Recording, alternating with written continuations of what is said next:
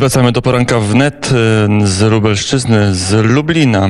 Redakcja dzisiaj Radia Wnet zatrzymała się na krakowskim przedmieściu w Lublinie, a gdzieś w swoim domu zapewne albo w innym miejscu na terenie Lublina przebywa Przemysław Czarnek, minister edukacji i nauki, poseł Prawa i Sprawiedliwości. Dzień dobry panie ministrze.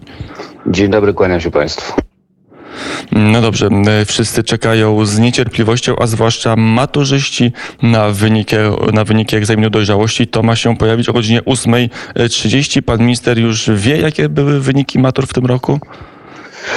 Tak, tak. Mam informację taką ogólną oczywiście, bo przecież nie mam wglądu do pojedynczych e, e, czy do poszczególnych przypadków. Będzie o 10 konferencja prasowa e, ministra Tomasza Rzymkowskiego, który będzie na ten temat mówił razem z panem dyrektorem Smolikiem z Centralnej Komisji Egzaminacyjnej. Wydaje się, że nie jest gorzej niż w zeszłym roku i w latach ubiegłych. Jest bardzo podobnie. Tak ogólnie rzecz można ująć. Od paru lat matury się ujmuje w no, niejako w procentach od 1 do 100 punktów i chyba mamy o jeden punkt więcej w tym roku ogólnej zdawalności ogólnego wyniku niż w roku ubiegłym. To cieszy z punktu widzenia pandemii? To tylko pokazuje, że ten ruch, który wykonaliśmy 16 grudnia 2020 roku po, po kilkutygodniowej pracy ekspertów, czyli nieco ograniczając materiał na maturę z uwagi na pandemię i z uwagi na naukę zdalną, ten ruch był właściwy, zasadny i, i, no i przyniósł rezultaty mm, pozytywne. Wynik matury jest, jak już powiedziałem, bardzo podobny jak w roku ubiegłym, ciut lepszy o ten jeden, mm, jeden punkt procentowy, tak to mm, przyjmijmy na rzecz naszej rozmowy, ale jak się wczytać w te wyniki, to, to widać pewne strukturalne zmiany. Jest bardzo dużo e, matur zdanych bardzo dobrze, ale też rośnie odsetek matur, które poszły e, źle albo bardzo źle. Że jest jakieś rozwarstwienie w tych maturach. Na tę analizę szczegółową przyjdzie jeszcze czas. Będziemy to rzeczywiście poddawać refleksji po to, żeby wyciągać wnioski. Przypomnijmy, że tak czy inaczej za rok matura będzie w oparciu o te same o te same dokładnie wymogi egzaminacyjne z 16, grudnia 2020 roku po to, żeby dzisiejsi E, przedmaturzyści, absolwenci przedostatnich szkół, e, klas szkół ponadpodstawowych nie byli zaskoczeni. Podobnie jest z egzaminami ósmoklasistów. Natomiast kolejny rok, 23, to już będzie nowa matura, e, zupełnie inna. Informatory już są. W grudniu będzie, będą arkusze pokazowe, więc przechodzimy do innego modelu z uwagi na zmianę systemu z 6 plus 3 plus 3 na 8 plus 4. Mm, to jest y, przyszłość, rok 2023. Zresztą do tego roku jeszcze e, w naszej rozmowie, panie ministrze, przejdziemy. Mm, wiele mówiono o tym, że pandemia, że nauczanie zdalne e, takie może przynieść efekty, że e, ci najlepsi sobie poradzą, nawet może ciut lepiej, ale najgorzej ten czas edukacji mm, przejdą ci uczniowie najsłabsi albo ci, którzy mają trudną sytuację w domu, że jednak ten brak szkoły, brak takiego fizycznego kontaktu z, nauczy z nauczycielem na nich odbije się najgorzej. Te wyniki matur wydawałyby się to potwierdzać. W jakimś sensie tak. Nie ma oczywiście tragedii, bo tak jak pan redaktor powiedział, są nawet ciut lepsze niż w zeszłym roku. Natomiast rzeczywiście. Ale odsetek różnice, tych bardzo tak, słabych jest większy niż. Tak. Te różnice występują rzeczywiście i ta analiza prowadzi do takich refleksji. Dlatego właśnie zrobiliśmy jeden z kilku, ale można powiedzieć chyba najważniejszy program wsparcia pokowidowego i te 187 milionów złotych na zajęcia wspomagające. Cieszę się ogromnie, że jest ogromne zainteresowanie tymi zajęciami. Do dzisiaj samorządowcy wpisują chętne szkoły do prowadzenia tych zajęć. Na piątek mieliśmy już zajęcia za 100 milionów złotych e, blisko. E, w zdecydowanej większości szkół zdecydowano się na takie zajęcia wspomagające od września. E, jeszcze raz powtarzam, ze środków finansowanych całkowicie w 100% z budżetu państwa w ramach programu lekcji wspomagających i Narodowego Programu Pokowidowego. Zachęcamy w szczególności właśnie do tego, żeby te, te zajęcia uczęszczali uczniowie klas maturalnych i klas ósmych, bo to jest szansa na to, żeby ten egzamin poszedł lepiej w przyszłym roku. Mm, to jeszcze jedno ostatnie pytanie o mm, tegoroczne matury. Mm, chyba mamy nowego lidera, jeśli chodzi o województwa w tej zdawalności matur. Do tej pory Podkarpacie, Małopolska, też Lubelszczyzna wiodły pryma, a w tym roku mamy nowego lidera. Mamy nowego lidera.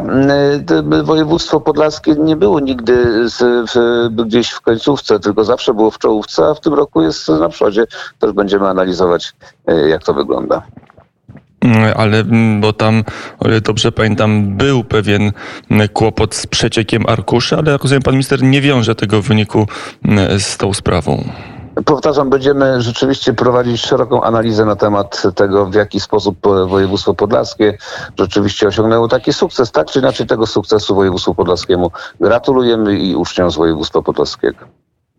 Może dlatego, że tam internet nie jest taki szybki, to więcej czasu dzieci miały na czytanie książek niż na surfowanie w sieci, ale tylko moja osobista uwaga nie, nie wymaga komentarza pana ministra. Przemysław Czarnek, minister edukacji i nauki, gościem poranka wnet z Lublina. Panie ministrze, powoli rozkręcają się strajki nauczycielskie, czy protesty, czy pikiety do już tradycyjnie Związku Nauczycielstwa Polskiego pod przewodnictwem pana Broniarza, chyba dożywotnim przewodnictwem, dołączyła sekcja oświaty Solidarności, która e, pikietowała ostatnio pod gmachem ministerstwa.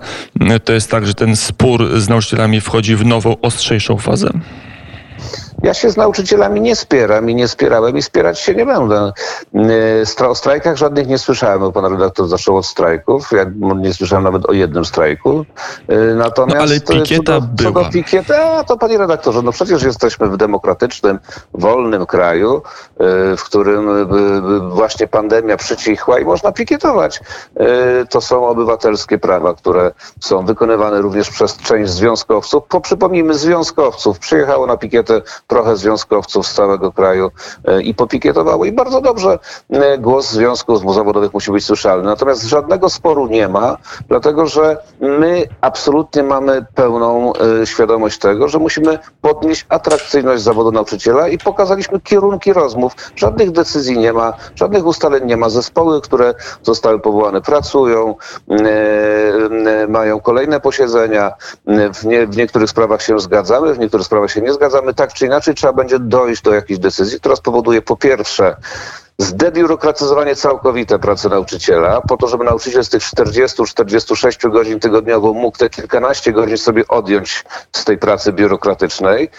Po drugie, więcej nauczyciela przy uczniu, bo uczeń potrzebuje nauczyciela, zwłaszcza w tej sytuacji pokowidowej do tego pewnie w ciągu kilkunastu miesięcy będziemy dochodzić. I po trzecie, w ślad za tym dużo większe wynagrodzenie dla nauczyciela.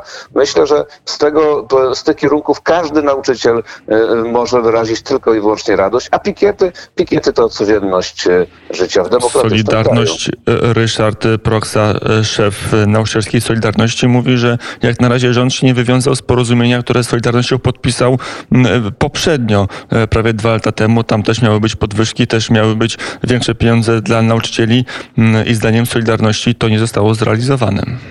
Ale to nieprawda, panie redaktorze. No, oczywiście, że podwyżki zostały, podwyżki zostały w całości zrealizowane. Ostatnie we wrześniu ubiegłego roku, zgodnie z porozumieniem. Jedna rzecz nie została zrealizowana i o tym mówi pan przewodniczący Ryszard Proksa, mianowicie systemowe połączenie wynagrodzenia nauczycieli ze średnią krajową.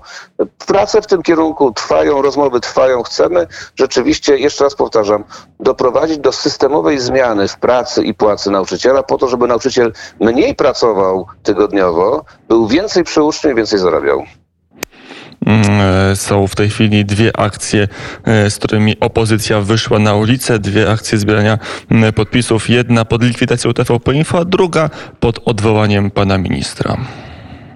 Wolny kraj, demokratyczny kraj, można zbierać podpisy, nie ma problemu. Co do samych zarzutów y, lewicy, to są zarzuty, które są kłamliwe, są manipulacją dotyczącą moich wypowiedzi, ale też są przede wszystkim odpowiedzią na to, że myśmy trafili dzisiaj w samo sedno problemu y, i w samą istotę problemu. Mianowicie chcemy urealnić nadzór pedagogiczny kuratora, dać mu narzędzie, dzięki któremu ten nadzór będzie skuteczny i powstrzyma ma raz ideologizację, dwa indoktrynację uczniów. I nie chodzi tylko o te rozbudowane e, jakieś e, edukacje seksualne i demoralizację uczniów, co się zdarza niekiedy, incydentalnie na razie jeszcze zdarza się w dużych miastach, ale chodzi również o takie rzeczy, o, o jakich nas informują nasi nauczyciele ze Śląska, gdzie pod przykrywką nauki języka niemieckiego za darmo uczy się niemieckiej historii Śląska na przykład. Na, kurator musi wiedzieć, jaka treść jest przekazywana w szkołach także przez organizacje pozarządowe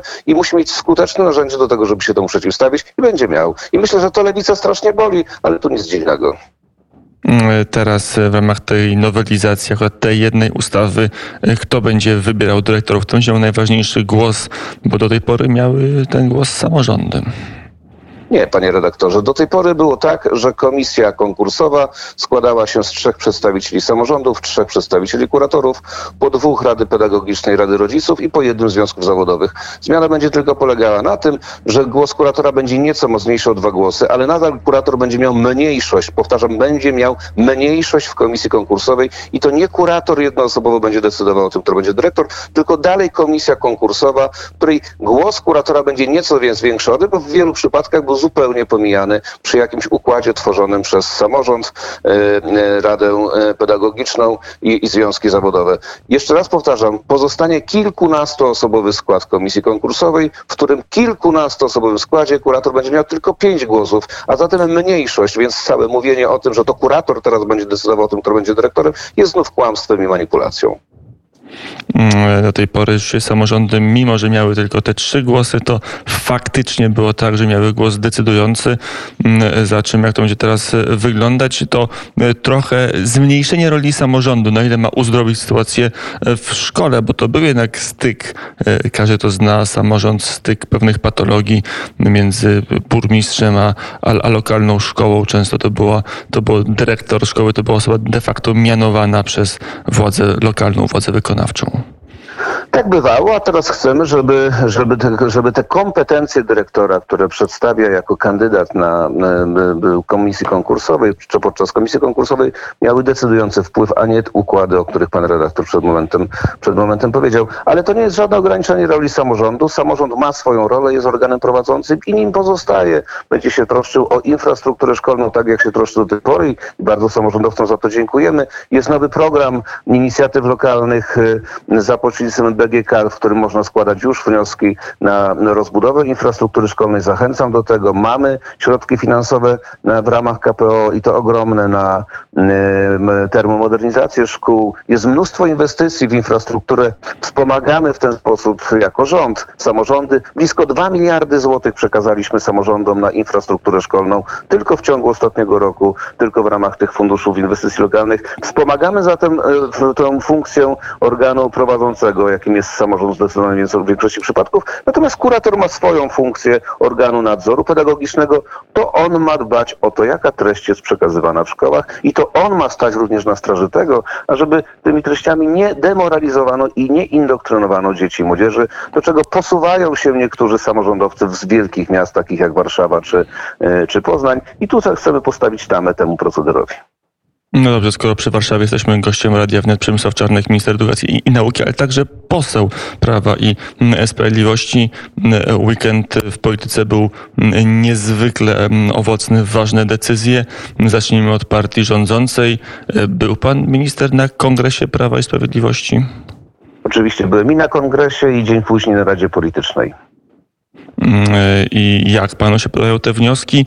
Jedna rzecz, która chyba trochę nam umknęła, to jest to, że przed tym kongresem dużo mówiono o tym, że e, Prawo i Sprawiedliwość zmieni swoje struktury, że mm, przebuduje swoją terenową organizację i strukturę z 41 okręgów do 100 okręgów, że mm, szefami tych okręgów nie będą mogli być parlamentarzyści ani członkowie Rady Ministrów. Tymczasem nic takiego się nie stało. Jarosław Kaczyński, prezes Prawa i Sprawiedliwości, e, musiał ulec przed lokalnymi baronami Prawa i Sprawiedliwości? To nie jest uległość Jarosława Kaczyńskiego przed lokalnymi baronami Prawa i Sprawiedliwości. To jest refleksja wszystkich na temat tego, co by się stało, gdyby od razu taką reformę wprowadzić. Ona ma być wprowadzana w perspektywie kilku, kilkunastu miesięcy, na razie pilotażowo w jednym województwie, ale jest ważna zmiana strukturalna polegająca na tym, że sekretarz generalny Prawa i Sprawiedliwości będzie miał swoich pełnomocników w każdym województwie, pełnomocników, którzy nie będą posłami ani nie będą startować w wyborach, będą po prostu tymi, którzy będą od strony administracyjnej zarządzać e, partią w poszczególnych okręgach, więc jest to bardzo ważna zmiana strukturalna i organizacyjna, a ta, o której pan redaktor mówił, czyli podział na tych okręgów więcej, czyli na okręgi senackie, krótko mówiąc, ona jest rozważana w perspektywie kolejnych miesięcy. Dziś przed Prawem i Sprawiedliwością konieczność wprowadzania Polskiego Ładu, e, uchwalania ustaw, przygotowywania i wdrażania tych wszystkich rozwiązań, które są konieczne po to, żebyśmy rzeczywiście dokonali skoku cywilizacyjnego, a nie czas na zajmowanie się partią. Tymczasem takie wprowadzanie szybkie tych zmian mogłoby spowodować, że zajmowalibyśmy się bardziej partią niż, niż tym, co jest najważniejsze, czyli Polską, czyli polskim ładem i reformowaniem kraju. Mm, e, kwestia uchwały mm, antynepotycznej, która ma oczyścić mm, spółki Skarbu Państwa z rodzin polityków Prawa i Sprawiedliwości. To już jest tak duży problem, to stał się tak duży problem, że Kongres PiSu musiał taką uchwałę przyjąć, panie ministrze. Nie, to nie stał się aż tak duży problem, jak, jak był jeszcze w latach rządów naszych poprzedników, którzy po prostu zdominowali e, te spółki Skarbu Państwa i Rady Nadzorcze. E, często bardzo nielegalnie, jak chociażby miejscowy e, prezydent, który zasiadał nielegalnie w, w, w, w spółce Skarbu Państwa. Natomiast, natomiast i była zresztą z tego duża, duża sprawa. Natomiast my chcemy, zanim się cokolwiek złego będzie działo, to uciąć wszelkie E, zapędy niektórych członków Prawa i Sprawiedliwości. No jest tak po prostu, że jak, e, że jak się jest 6 lat u władzy, to zawsze coś takiego się może przydarzyć. Dlatego jasna, jednoznaczna uchwała.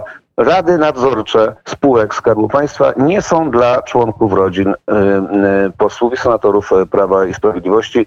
Ja nie mam i nie miałem nigdy nikogo ze swojej rodziny w jakiejkolwiek Radzie Nadzorczej spółki Skarbu Państwa. W ogóle twierdzę, że w niektórych Nikt. przypadkach funkcjonowanie tych rad nadzorczych spółek Skarbu Państwa w ogóle jest zbędne, ale to jest jeszcze inna kwestia, to jest kwestia już prawna, a nie kwestia organizacyjna. W sprawach organizacyjnych, politycznych postawiliśmy tamę. Nie ma rad nadzorczych dla e, rodzin e, posłów i senatorów e, z, z Prawa i Sprawiedliwości, rad nadzorczych spółka Skarbu Państwa. To ostatnie pytanie o Donalda Tuska, który wrócił i nawet pan minister obok Jarosława Kaczyńskiego, Zbigniewa Ziobry, stał się głównym politykiem wymienianym przez byłego premiera jako, jako osoba, która symbolizuje złe, zdaniem Donalda Tuska, rządy Prawa i Sprawiedliwości. No, rzeczywiście gdzieś tam zostałem wymieniony, ktoś mi to mówił, natomiast Państwo słyszycie, co mówi Donald Tusk od soboty. Sobota, niedziela, pewnie dzisiaj będzie mówił to samo. Nie ma żadnego konkretnego pomysłu na Polskę. Jedyny konkretny pomysł to jest, e, to jest e, hejtowanie Prawa i Sprawiedliwości, taki typowy, brutalny antypis, prześmiewczy. To będzie skuteczne? Tylko co to ma, tylko co to ma, tylko co to ma wspólnego z poprawą sytuacji w Polsce i z dalszym reformowaniem kraju? Wszyscy już widzą, że Donald Tusk nie przyjechał z żadnym programem, tylko przyjechał w ramach, nie wiem, nazywamy to powroty. Mm, przyjechał z emigracji i zatrudnił się w Polsce. Szkoda, że nie przy pomocy demokratycznych wyborów partii, tylko przy pomocy przymusu stosowanego na swoich współpracownikach, na Rafale Trzaskowskim, który jest pewnie w depresji od e, piątku. Szymon Hołownia też chyba nie najlepiej mm, e, znosi ten pobyt Donalda Tuska. Wczoraj też słyszałem pojedyncze wypowiedzi przedstawicieli innych partii opozycyjnych, jakby, jak choćby PSL-u czy, czy SLD i też są takie dość pełne niepokoju. Więc Donald Tusk przyjechał namieszać, ale nie przywiózł nic Polakom, bo też nic Polakom nie ma do zaoferowania. Jest skompromitowanym premierem z lat 2007-2014. Jedna rzecz tylko, panie redaktorze. W tych wszystkich prześmiewkach, które stosował wśród osób, które wymienił, był również pan prezes Kaczyński i kwestia bezpieczeństwa. To mówi, to, to mówi były premier rządu, podczas rządów którego mieliśmy największą w dziejach katastrofę katastrofę, w której zginęło 96 osób, z czego y, zdecydowana większość to była elita tego państwa. Y, kilka lat wcześniej zginęli dowódcy wojskowi w samolocie Kasa. To jest człowiek, który nie potrafił zadbać o bezpieczeństwo najwyższych organów władzy publicznej. I on teraz naśmiewa się z bezpieczeństwa teraz w Polsce. Polsce najbezpieczniejszym regionie w Unii Europejskiej, jednym z najbezpieczniejszych w ogóle na świecie. No to jest właśnie cały Donald Tusk, który potrafi przekłamać rzeczywistość, tylko nic Polakom nie oferuje. To już wszyscy widzimy od dwóch dni.